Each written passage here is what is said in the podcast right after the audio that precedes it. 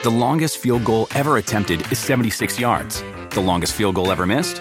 Also 76 yards. Why bring this up? Because knowing your limits matters, both when you're kicking a field goal and when you gamble. Betting more than you're comfortable with is like trying a 70 yard field goal. It probably won't go well.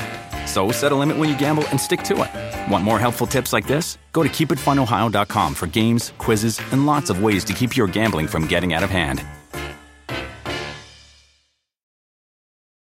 My cat Rachel is the silliest cat I know. One time, she played inside a paper bag for three hours. What a mystery. But I'm glad her health isn't, thanks to the color changing litter from Fresh Step Crystal's Health Monitoring Litter. This premium color changing litter has pH activated crystals that can help me detect potential illness early. That makes it easy for me to stay on top of her health and well being. I may not understand all of Rachel's silly quirks, but I can keep up with the important things. Find Fresh Step Crystal's health monitoring litter at a store near you. Fresh Step is a registered trademark of the Clorox Pet Products Company.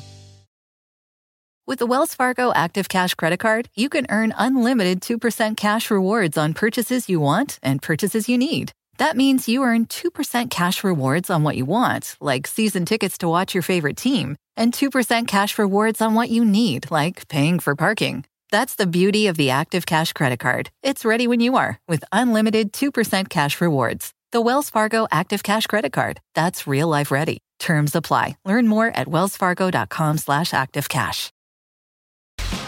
The short story, the matter of fact is I grew up in Compton, California. I was born a Raider. I was born with the Raiders rolling in the Coliseum in LA. I was rolling with NWA, talking straight out of Compton, rocking Raider hats.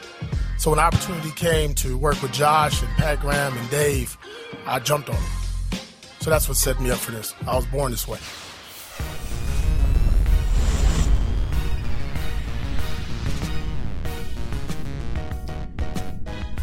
Antonio Pierce, interim head coach of the Las Vegas Raiders. Crazy day yesterday, Chris. Rolled out of bed, saw some text messages from Myles Simmons and others who work with us at PFT, and my eyes would not accept, my brain would not process what we were seeing.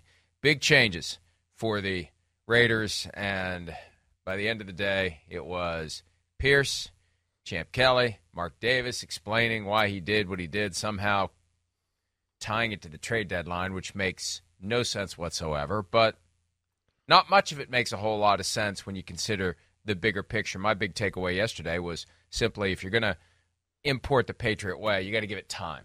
You got to give it time. You got to know on the way in it's going to take time. And it's just weird that Mark Davis pulled the plug. He never should have hired Josh McDaniels if he wasn't prepared to give him time to try to replicate the Bill Belichick approach to football. Yeah, And no. I mean, good morning. Yeah, no, I mean, we've we've talked about that a ton. Remember, I mean, that was something I was beating beating the table for last year when people were calling for Josh McDaniels. You got to give it time, but I think also what plays into that, and and I was shocked like you.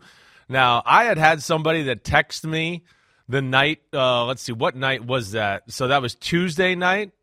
Basically saying, was that is that right? Yeah, Tuesday night that they thought Josh was in trouble. Right, that's the text I got. Now I took that as like, uh, yeah, he's in trouble. They lose another game or two or three or whatever. Maybe he's not going to make it out of the year, or you know, the year and the way it's going, he's not going to make it. You know, uh, you know, much into the off season as soon as the season's over. So I was shocked like you when I first woke up and went, what? He it's a, it's like official like he was in trouble like that like holy cow they they cut him i mean they fired him already so i was surprised and of course yeah i second what you say there about you know the new england way and it takes a while to build a roster and a team they want to. I also can understand some of mark davis's frustrations. We talked about this on tuesday. They're a team that's in no man's land absolutely no man's land. It's kind of like they're kind of just good enough to they're going to beat some of the teams they should and they're going to get like the number 12th pick in the draft and not really be able to get a quarterback and and things like that that we kind of discussed then you know i think you look at some of the moves they made on their roster all of that the direction of the team and then you know just the optics of the fact that they went to the playoffs the year before he got there i mean they got lucky to get in that year if you really look at it and and who they played and the quarterbacks they played at the end of the season but either way, those optics certainly went against McDaniels', and uh, you know, you know, I played for Josh. I worked for Josh a little. I, it doesn't make me happy to see this day here. That's for sure. Some some of the different theories and ideas that I've been kicking around, and Myles Simmons and I talked about it some yesterday, and I addressed it on the PFTPM podcast, and I've written items about it. Mark Davis, the common thread to 12 years of just kind of what are they doing? And he's the guy making these decisions. Who's he getting his advice from? I'd love to know. We never will know. Yeah. Presumably. But I'd love to know what Tom Brady's involvement was in any of this because this is a guy who is still waiting for final approval, although it may never come. He may never get a chance to buy 10% of the team at a 70% discount. Owners haven't approved it yet, and I don't think they're going to unless this deal gets redone in some way. But he's already got that relationship with Mark Davis through his involvement in the Las Vegas Aces, two time WNBA champions.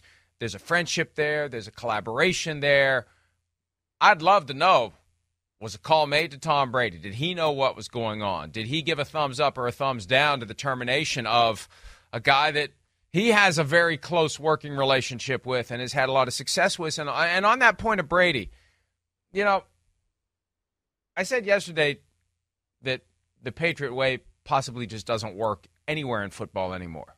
That you can't find a locker room full of highly talented football players who will surrender who they are, will submit to almost a little mini military, a little mini militia where the coach is completely in charge and you do whatever he says, all the way down to what you will and won't say to the media.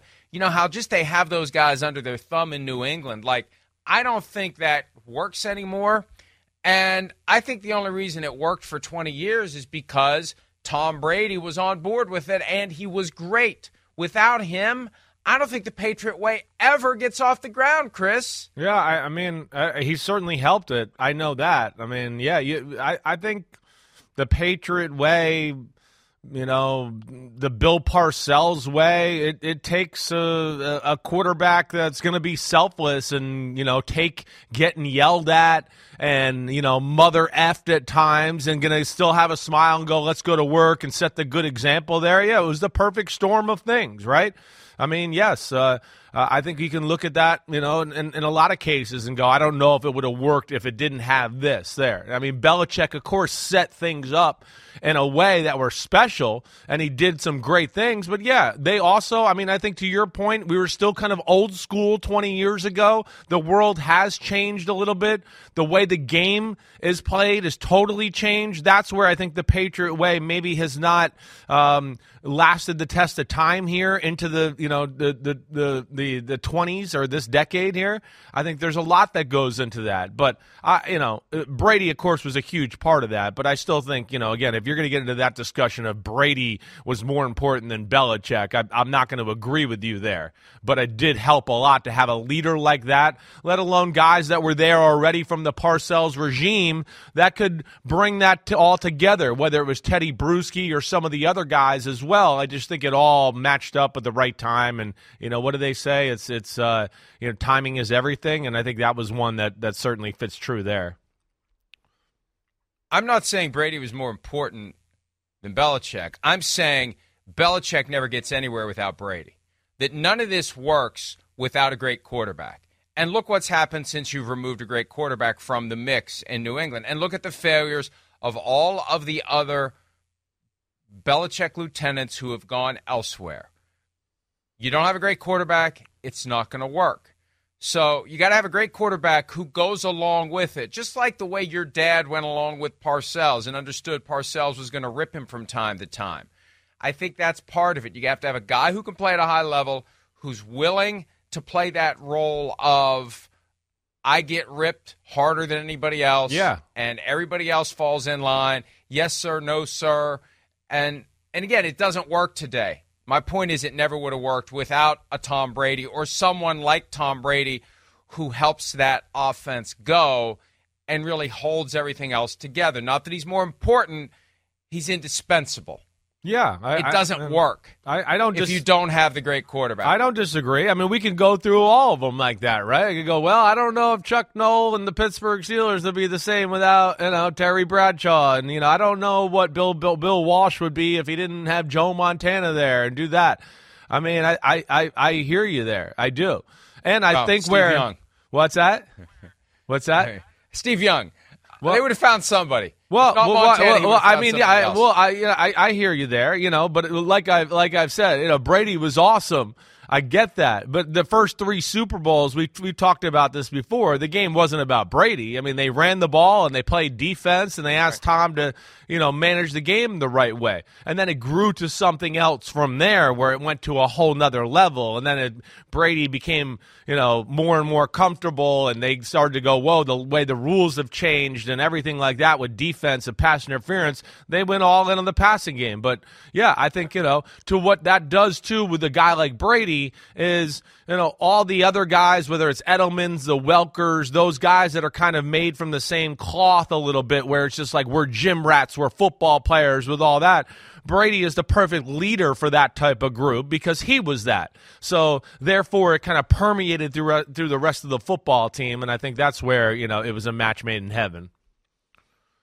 And in contrast, the guy to whom Dave Ziegler and Josh McDaniels pinned their hope was Jimmy Garoppolo, who, I mean, look, I, I saw somebody suggest yesterday that if they had known what was going to go on, maybe the Vikings should have called uh, for Garoppolo to trade for him. Garoppolo, as we discussed on Tuesday, he's not mobile, he can't process, he's not accurate on a consistent basis, and he's hurt all the time. So this isn't the guy to build your team around, and that was the flaw. And I saw something that you said. I didn't.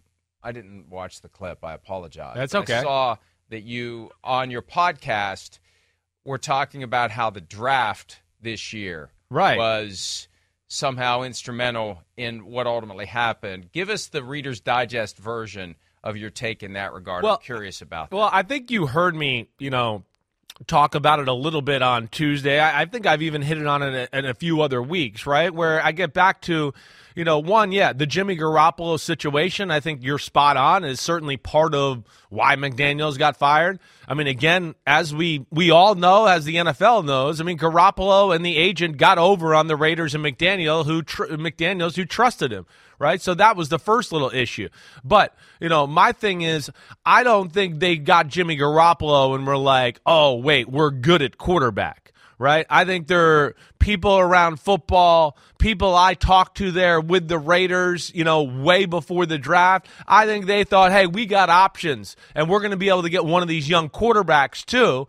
And I think there was a real thought of like, hey, we got Jimmy Garoppolo. He could be the bridge guy because we're going to have a guy that we're going to draft. Now, they obviously didn't get one and obviously didn't like uh, Will Levis to, to take him at pick number seven. They liked the three other guys, I guess.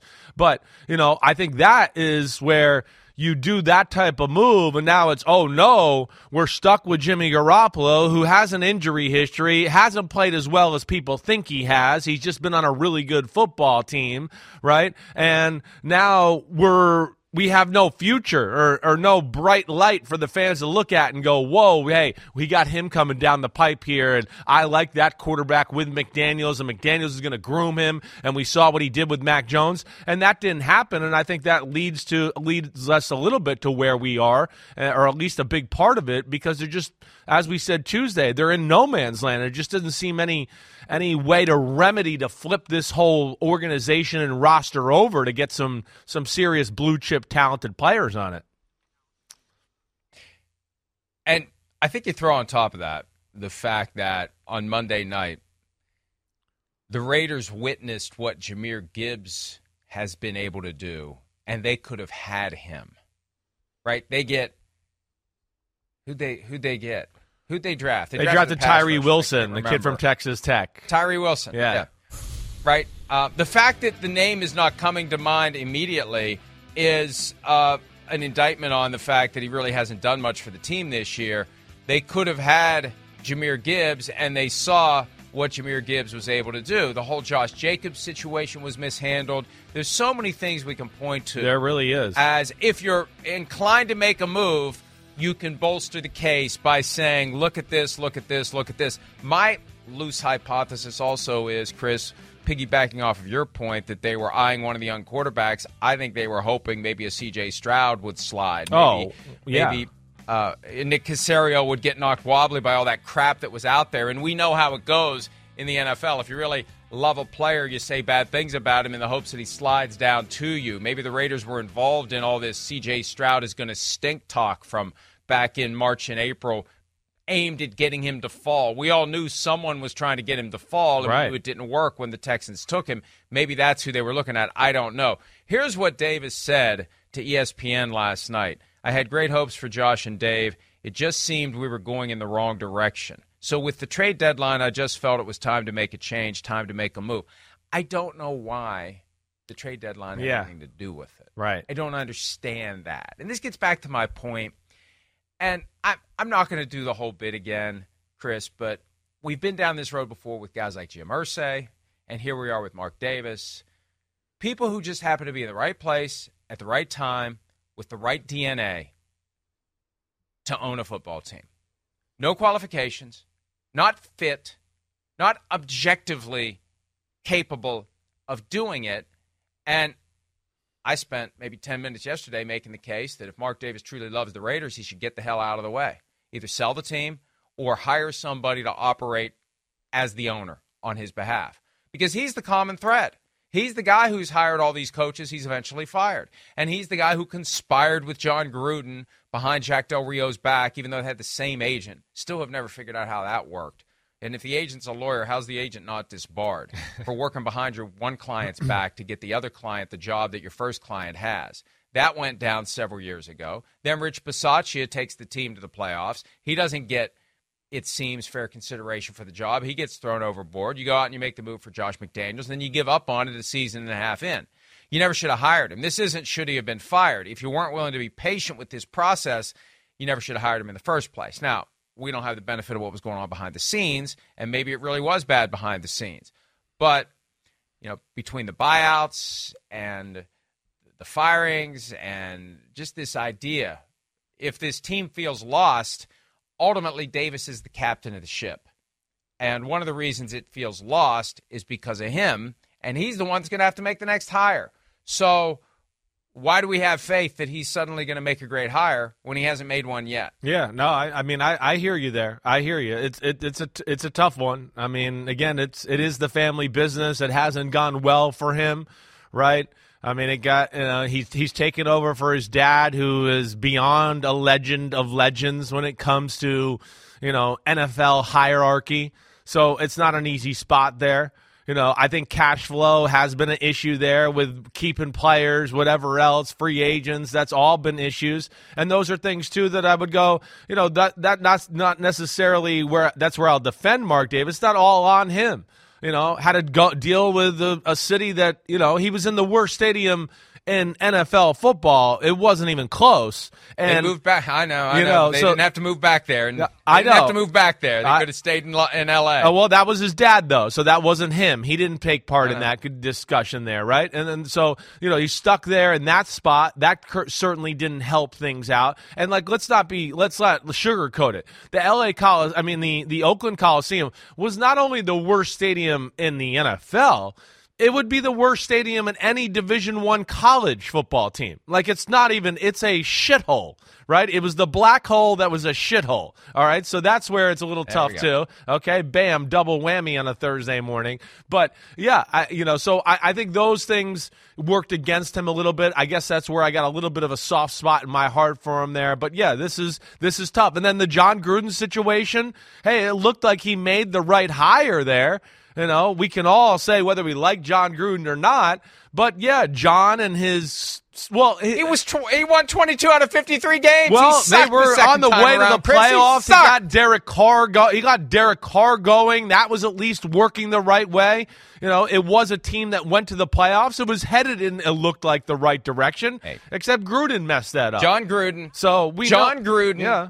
Jon Gruden rode Tony Dungy's defense to a championship, and he didn't do jack diddly shit after that. Well, His uh, record listen, I'm not- after 2002 I'm not was gonna- jack diddly shit. I, I'm not going to sit here and If tell we're you gonna he's go S-bombs ever. today. Yeah. But but they were headed in a in a positive direction there. It wasn't perfect. I know that he had his little schism with Mayock, and of course his big mouth got him in trouble with all the things he says behind the scenes and emails. Anyways, so I guess that's where I'm trying to defend Mark Davis. I understand what you're saying. I totally do. Right. I think though when you unpack this situation, and as much as I like Josh McDaniels, I think it's very fair to question some of the things that went on. I do. You know, whether it's Garoppolo, like we're talking about, they signed Derek Carr to an extension, that didn't work. The Josh Jacobs, wait, we're not going to give you a fifth year option, so now you didn't practice, you're not in shape, but now we're going to give you the fifth option, the fifth year option money to come back and play here, right? There's that. They gave an extension to Darren Waller with big money and got what a few games out of him. They gave Hunter Renfrow uh, an extension with big money. He can't even see the field or play at all, right? The drafts haven't worked out like you explained. There's no quarterback. You Uh, missed the two most important ones. They go out and make the big trade for Davante Adams. I was getting there. Yes, right, right. Okay, and Yeah. they signed Chandler Jones. I was getting there Jones too. Is gone now. Of course, right? Okay. Yes, All right. I know. You know, Sorry. don't cut me off, counselor. I have a list. I wrote it. I wrote it all down. But yes, so so that's what I'm saying. You know, as much as I am a believer in let the Patriot way work, there's enough things on the checklist here where I can go, damn. I understand the owner making that decision. I don't think it's like, wow, it's that crazy, right? I didn't expect it to happen right now, but I think we've seen crazier, is my point. And uh, I guess that's where, you know, it's a tough one. It really is. And I hate to see Josh McDaniels get fired. You know that. Uh, but, but I guess I can see Mark Davis's side of the story a little bit, is what I'm saying. So now Antonio Pierce takes over as the interim head coach with Champ Kelly as the interim GM. They have nine games minimum. Maybe this time around, Mark Davis gives those guys better consideration than he gave to Rich Bisaccia and Mike Mayock after the Jon Gruden thing went haywire two years ago. Here's Pierce from yesterday talking about bringing a new mindset to the Las Vegas Raiders. Hear that? It's the call of the Crave. And when the Crave calls, you know what to do. Try the $5 Bacon Bundle. Because the only thing better than a White Castle slider is a White Castle slider topped with crispy hickory smoked bacon. So pick any two of either the Bacon Cheese Slider, 1921 Bacon Cheese Slider, or Chicken Bacon Ranch Slider. And also get a small fry for just $5 with the $5 Bacon Bundle. White Castle. Follow your crave. Save big money on everything for your projects. Now at Menards. We have it all for garden and landscaping essentials. Visit our outdoor garden center today and update your backyard space. Grid Accents lattice panels have a timeless design with an innovative design that's simple to install and requires almost no maintenance. Save big on lattice panel options at Menards. View our entire selection of garden center products today on menards.com. Save When you need mealtime inspiration, it's worth shopping Kroger, where you'll find over 30,000 mouthwatering choices that excite your inner foodie. And no matter what tasty choice you make, you'll enjoy our everyday low prices, plus extra ways to save, like digital coupons worth over $600 each week. You can also save up to $1 off per gallon at the pump with fuel points. More savings and more inspiring flavors make shopping Kroger worth it every time. Kroger, fresh for everyone. Fuel restrictions apply.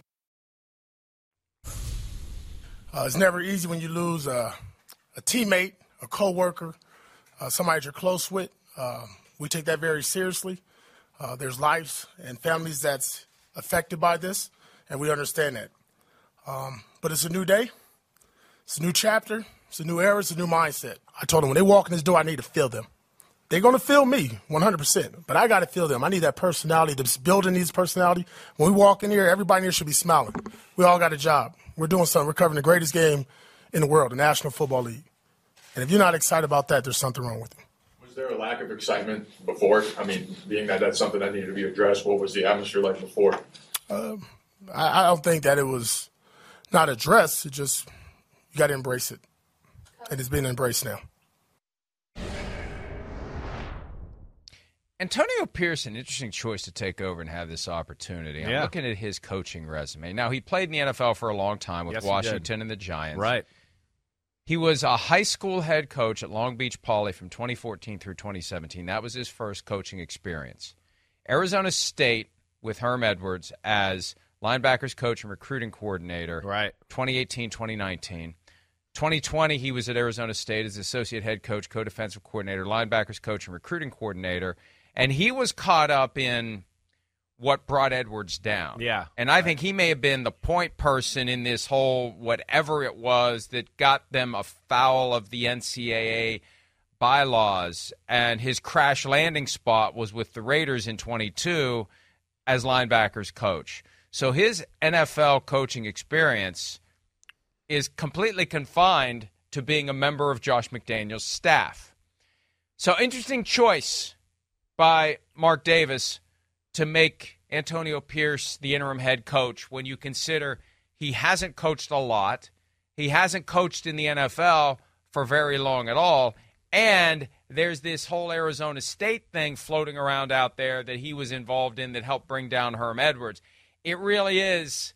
It's just one of those things. It's like, okay, Yeah. hey, Yeah. Mark Davis, you're the owner. Right. You can make whoever you want the interim head coach. Right. It- at least it wasn't Jeff Saturday.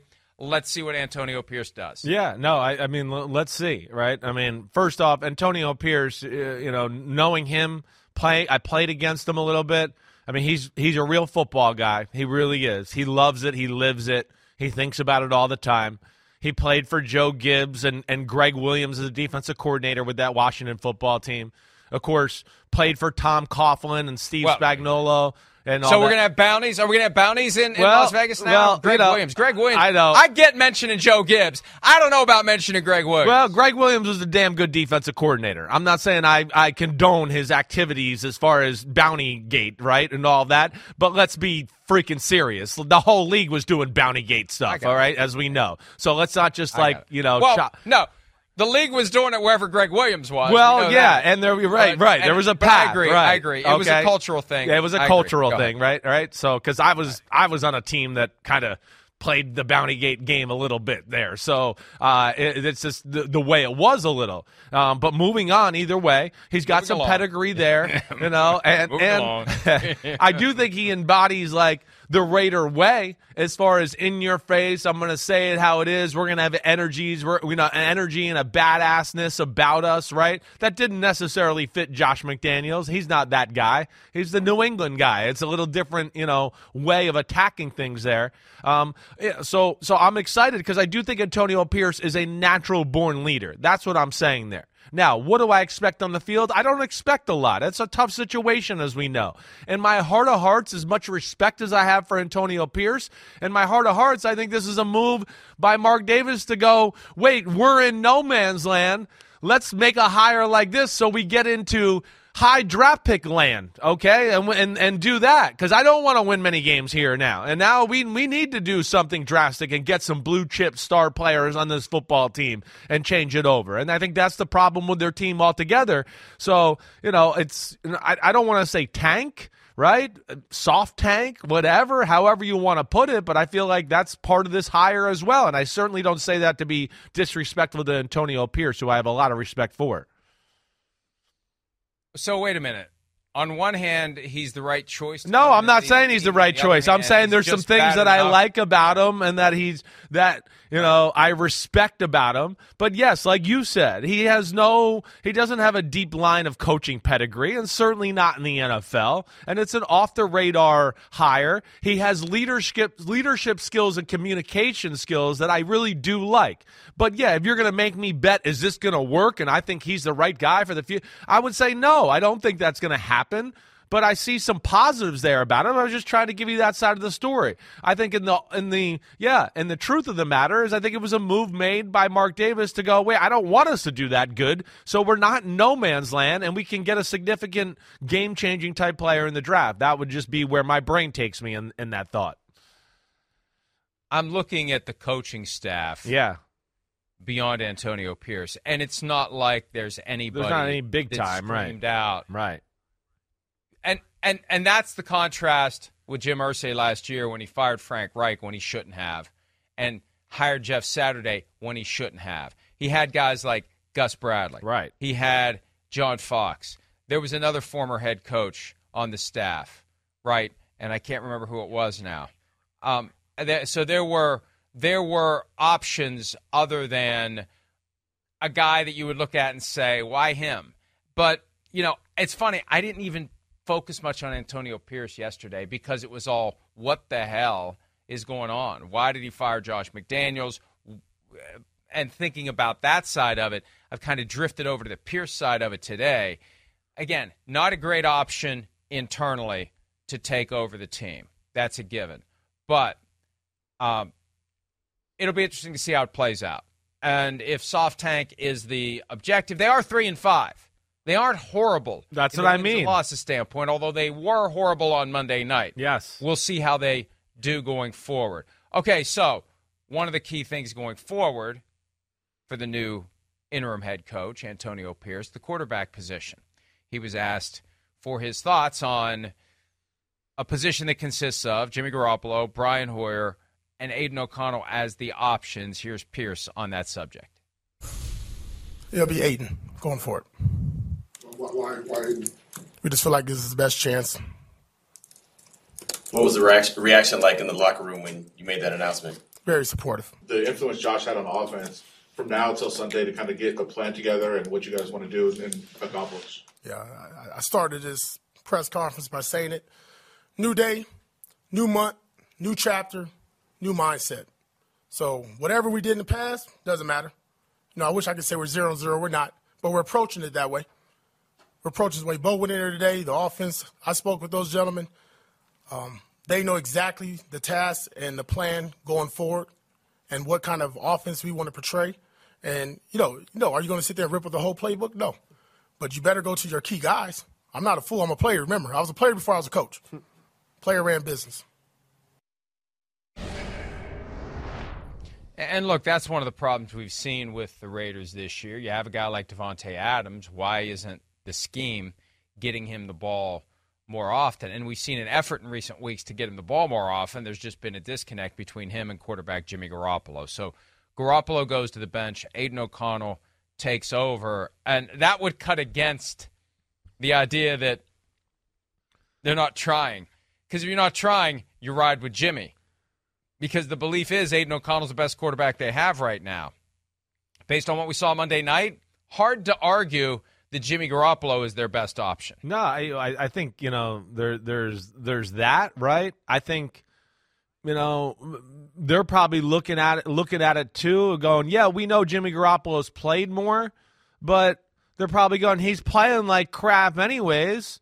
I mean, so what? Aidan O'Connell might miss Davante Adams wide open, but at least Aidan O'Connell might, you know, might have a chance to be the future. He's got a little fire and toughness about him, right? I think that's the other thing that, you know, and, and how Antonio Pierce said it. They were happy, they were ecstatic about it when he said it.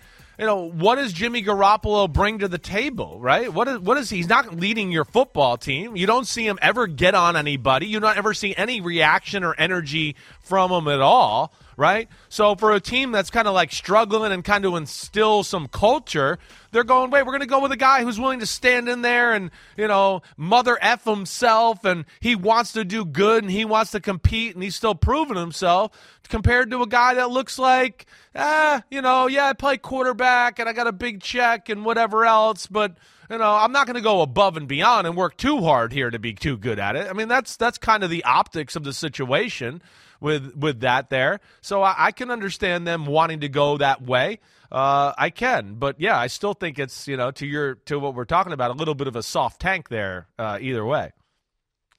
And wait, Well, Mike, the most important thing, the most important thing, and where I, I sorry I got sidetracked there, is like a Mike Florio point of all time.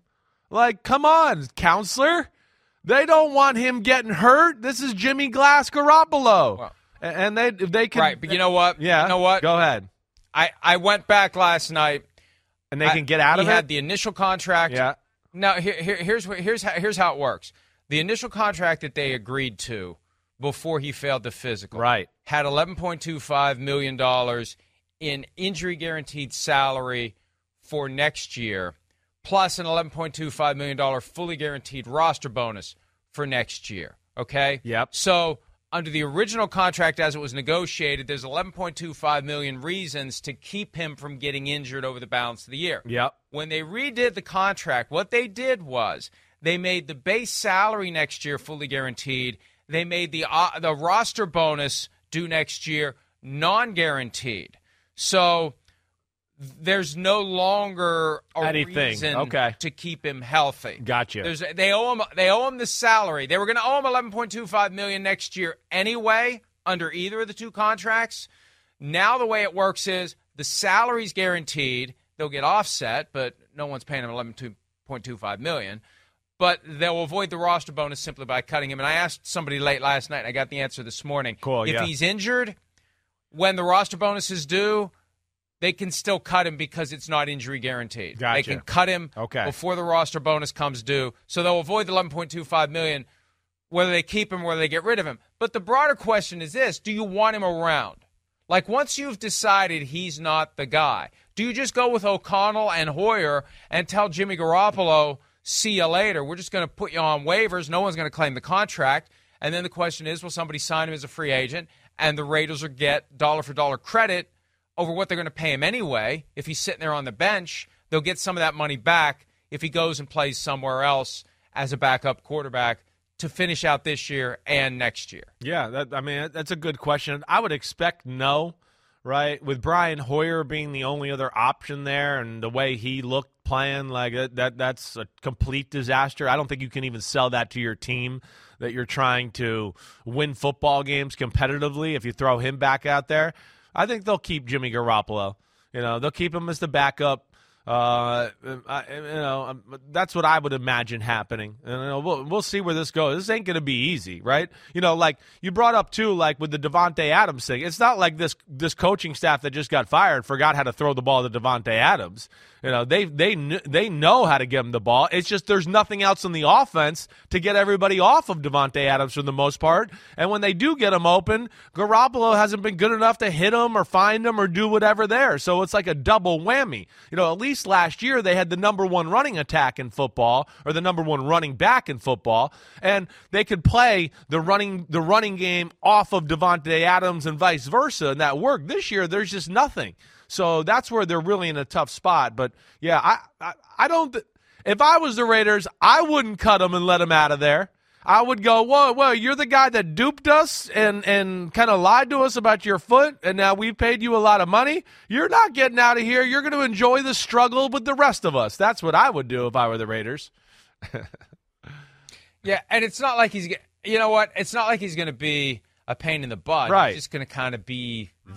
There. He's a bump on a log, not Yeah. a pain on the butt, right? Right. Right. Right? Yes. That's what it'll be. I don't He'll think he's that kinda guy and he'll that- yeah. happily cash the checks. He's not going to cause trouble. Fine, that's fine. I, he went through this in San Francisco. Yes. When he was basically excommunicated while still on the roster, and he was fine with it. He never. He's not a guy that is into confrontation. He's never been that way. So he'll be fine. He won't be an issue, and maybe they'll need him to play a couple of games at the end of the season Right, based right. upon how things go with the other guys on the roster. All right. Uh, one of the strange issues coming out of the NFL this past weekend, there have been multiple strange issues with the Falcons lately. We had that weird Bijan Robinson. He was ill and they didn't tell anybody. Yep. Then on Sunday, in their loss to the Titans, Desmond Ridder leaves for a concussion evaluation. He's cleared, but they don't put him back in the game. Arthur Smith, the head coach of the team, said, "Well, something seemed off, but it, and it wasn't performance related, so we didn't bench him for that reason." And you know, it opened the door for Ridder to get the start this weekend against the Vikings. Here's Arthur Smith yesterday explaining that the quarterback this week will indeed be Taylor Heinicke. Have a listen. So, you know, just for this week, you know, just with all the variables, you know, just kind of consider everything the last 72 hours and what we feel is good, best for this week.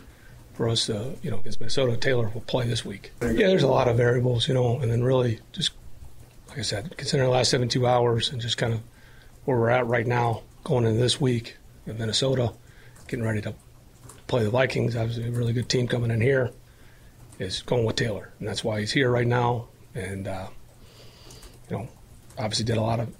Des went through all those tests. He's clear. He'd be available, but just right now in the short term, uh, it'll be Taylor this Sunday. But I guess didn't you see, or what did you not Yeah, those see are, those are of- private conversations, and I understand, Mike. I mean, those are legitimate questions. I'm just, you know, keeping our internal decision making and you know, private. So, just to be clear, so is this a medical, is this a medical decision then with this, or is this a? Is what I answered about the lot of variables. My answer is not going to change. And there's a lot of variables that go into it.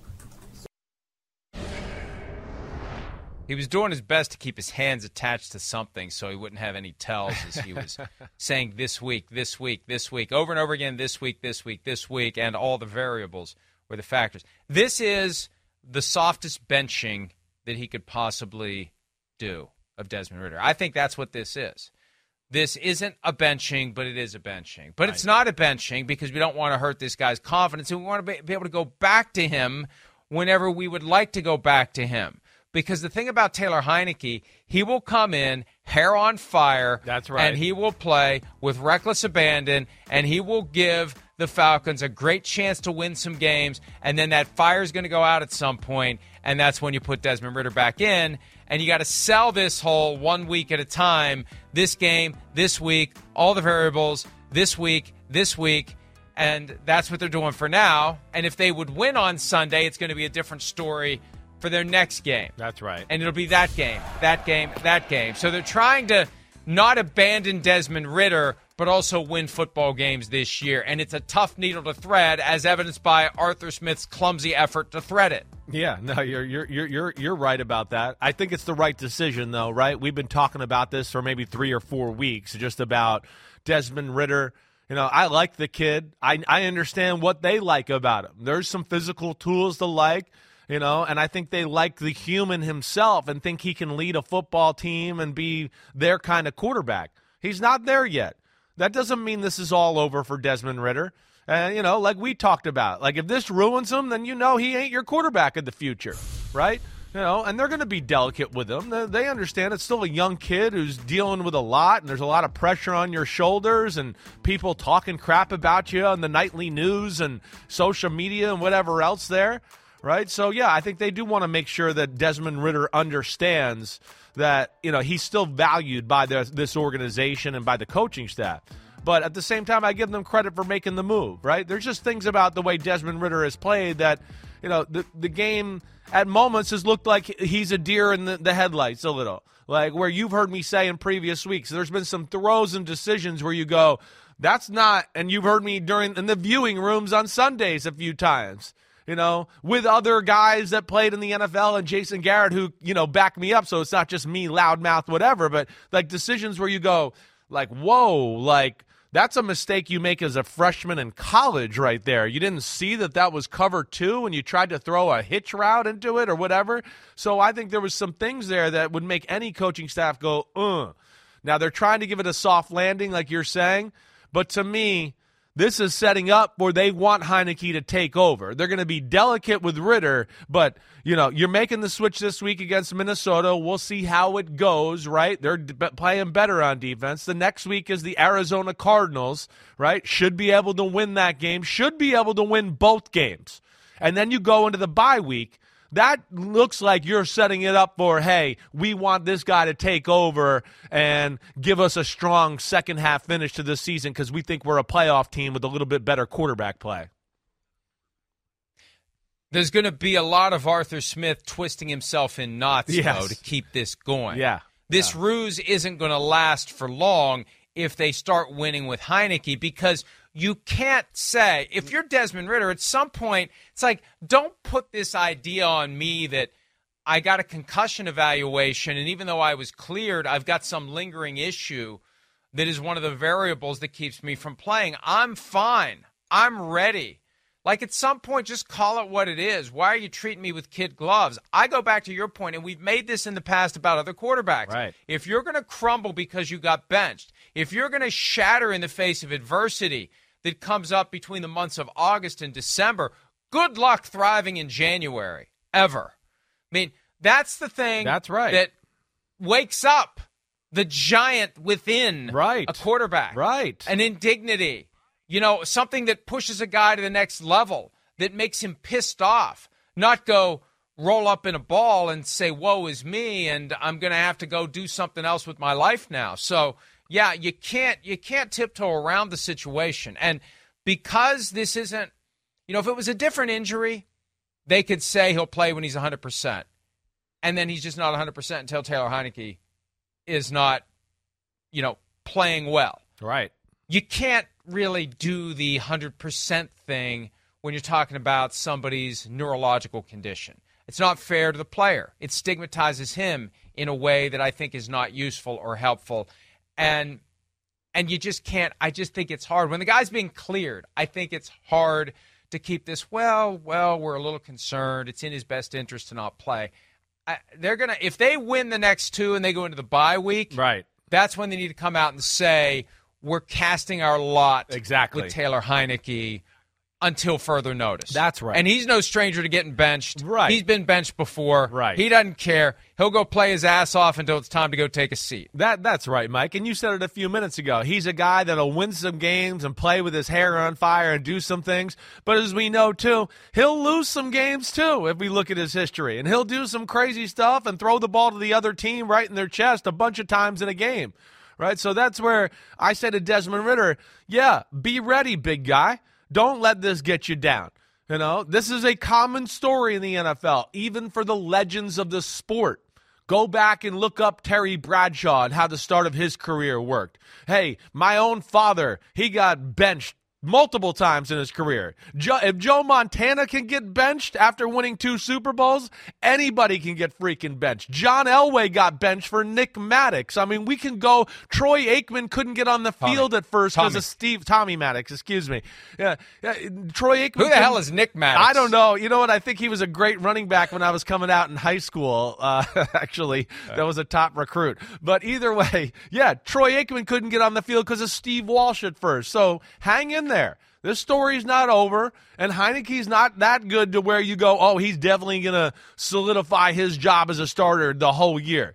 You know, there might be a moment. He's a smaller quarterback. Like you said, he plays a dangerous game. He could get hurt. He could throw a few interceptions. You need to come back in and be ready to go when that time comes, Desmond Ridder. So we'll see where this goes with these, this Atlanta Falcons football team.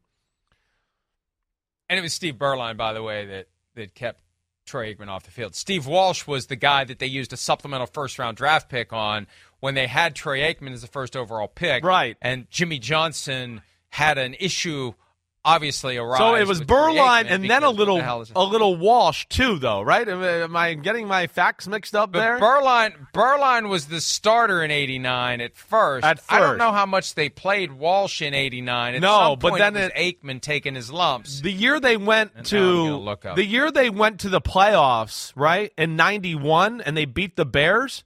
I'm pretty sure and they lost to the Lions. I'm sure I'm pretty sure that was Steve Walsh was the starting quarterback in 91, right? You- I thought he was with the Saints by then. Steve Walsh was traded in 1990 to the Saints. so he Okay. would not have been the Good job. Way to go. in 91. However, Yeah. however, Okay. however, he did start 5 games in 89. Okay. Which is that that I don't remember that. Maybe I was so caught up in the Herschel Walker trade aftermath that I didn't realize I thought he he started five games. But Yeah. Steve, they had too many Steves that year in Dallas. So you were right. I'm sorry. You were wrong about Nick Maddox. You were right about Steve Thank Walsh. you. Thank You're you. batting 500, which in baseball is great. Uh, so congratulations for that. And by the way, Nick Maddox was a Major League Baseball player. Uh, according to Pete, but I don't think this is the Nick Maddox, Nick Maddox you were thinking of. No, thinking I wasn't thinking because he was a right-handed pitcher for the Pirates from Yeah. 1907 I- yeah. through 1910. I had Greg Maddux on my mind, which I know is the Hall of Fame pitcher. I was like, it's one of these damn Maddox guys. I'm, I, I couldn't quite figure it out. All right, here's Taylor Heinicke from yesterday. Since he's the starter, he's the one that spoke to reporters regarding how Desmond Ridder responded to the fact that he won't be playing this week. Yeah, it's tough. It, it is. You know, there's no kind of beating around the bush there. Um, again, I've kind of went through, through this last year with Carson. Um, and then the, the difference between Carson and, and Desmond is Carson has been in the league for a long time. Um, this is kind of new for Des. So, um, you know, he's handled it very well. You know, he's, he's speaking up in meetings. Um, he's very engaged. He's helping me out any way I can. So um, to see that from a young guy, um, that's really cool. Um, just speaks to his character and stuff. So you know, again, we're we're, we're still pushing each other. He's preparing like he's going to play. Um, God forbid he might. Um, so we'll see. Um, but Des has done a great job today to, you know, hearing the news and, and coming to work. Yeah, I mean, what else is he going to do? What else is he going to do? He's got to come to work, get to work, and keep focusing on his development. By the way, there were no Steve Beuerlein starts in 1989. It was five from Walsh and 11 from Aikman. Okay. So, okay. bravo. Thank you. They did have a lot of Steves back then. They had Steve Pelluer, Steve Beuerlein. Right. There's a lot of Steves playing quarterback for the Cowboys in the late 80s and early 90s. So, oh well. Uh, no Steves playing quarterback for the Falcons. Taylor Heinicke, Desmond Ridder on the bench, and and we'll see. And look, you're right about Heinicke. I remember the Washington Minnesota game last year when, you know, Heinicke had them in position to win the game. But there were two or three throws Right. that were like, what the hell was that? Right. And it should have been intercepted. And I don't know whether the defender was just surprised that he threw it, but there's one of those near misses, multiple of those near misses every game from Taylor Heinicke, and he seems to get lucky a lot. He does. Or his numbers would be a lot worse, and maybe he wouldn't keep getting these chances. I know you're right. He is one of those guys that I think a lot of times last year I was like, he's got the the biggest horseshoe up his butt that I've ever seen. Right? I mean, he really does. He was leading the league, I think, in dropped interceptions last year. Uh, so yeah, he's he's he's he's crazy. He's fun to watch. You know, he, he is. He, that's why he's fun. He'll go three quarters, and you'll go, damn, he stinks for three quarters. And all of a sudden, they need two drives at the end of the game, and you go, who the hell is this guy? All of a sudden, he's on target and making great decisions and making plays, and they pull out the game. Right, so uh, that's that's where it'll be fun to watch, and uh, I, I give Arthur Smith and company, you know, credit here. I do. You know, again, do not double down and be so stubborn in the fact of like, hey, wait, we think Desmond Ridder's the guy, so we're going to just ride him no matter what here, and we're going to prove everybody wrong. All right, this is okay. This is this is okay to do this for the better of your football team, and really, in the end, it might be for the better better of, of, of Desmond Ridder and his career too. He gets a chance to step back. He's going to look at it from the sidelines. I've been in this situation before, and you sit there a little bit in these times, and you go, why was I making it so complicated? Like there's a curl, there's a flat route, just who whatever way the defender goes, throw it to the other freaking guy. I mean, you know, as a quarterback, you can get in your own mind with more information and overthink and overanalyze, and maybe this can calm his brain down a little bit as he sits and watches a little. And uh, Pete reminded me that Taylor Heinicke brought us the moment last year in that Washington Vikings game where the defensive back for the Vikings was taken out by an Yeah, official. hit the referee, set right? up a long touchdown Right. pass. So horseshoes up the butt all over the place for Heinicke. But that last year was the year that the Vikings had the endless supply of horseshoes. They ended up winning that game, along with many others that they should have lost, but somehow found a way to win. And as to what you're saying with Ridder, I agree completely. I just really don't like this. Oh, here it is. Here it is. Almost right on cue. Down goes. That's Cam Bynum got took out there by uh, by the official, and there's the touchdown, Curtis Samuel, and it felt like Washington was going to win that game.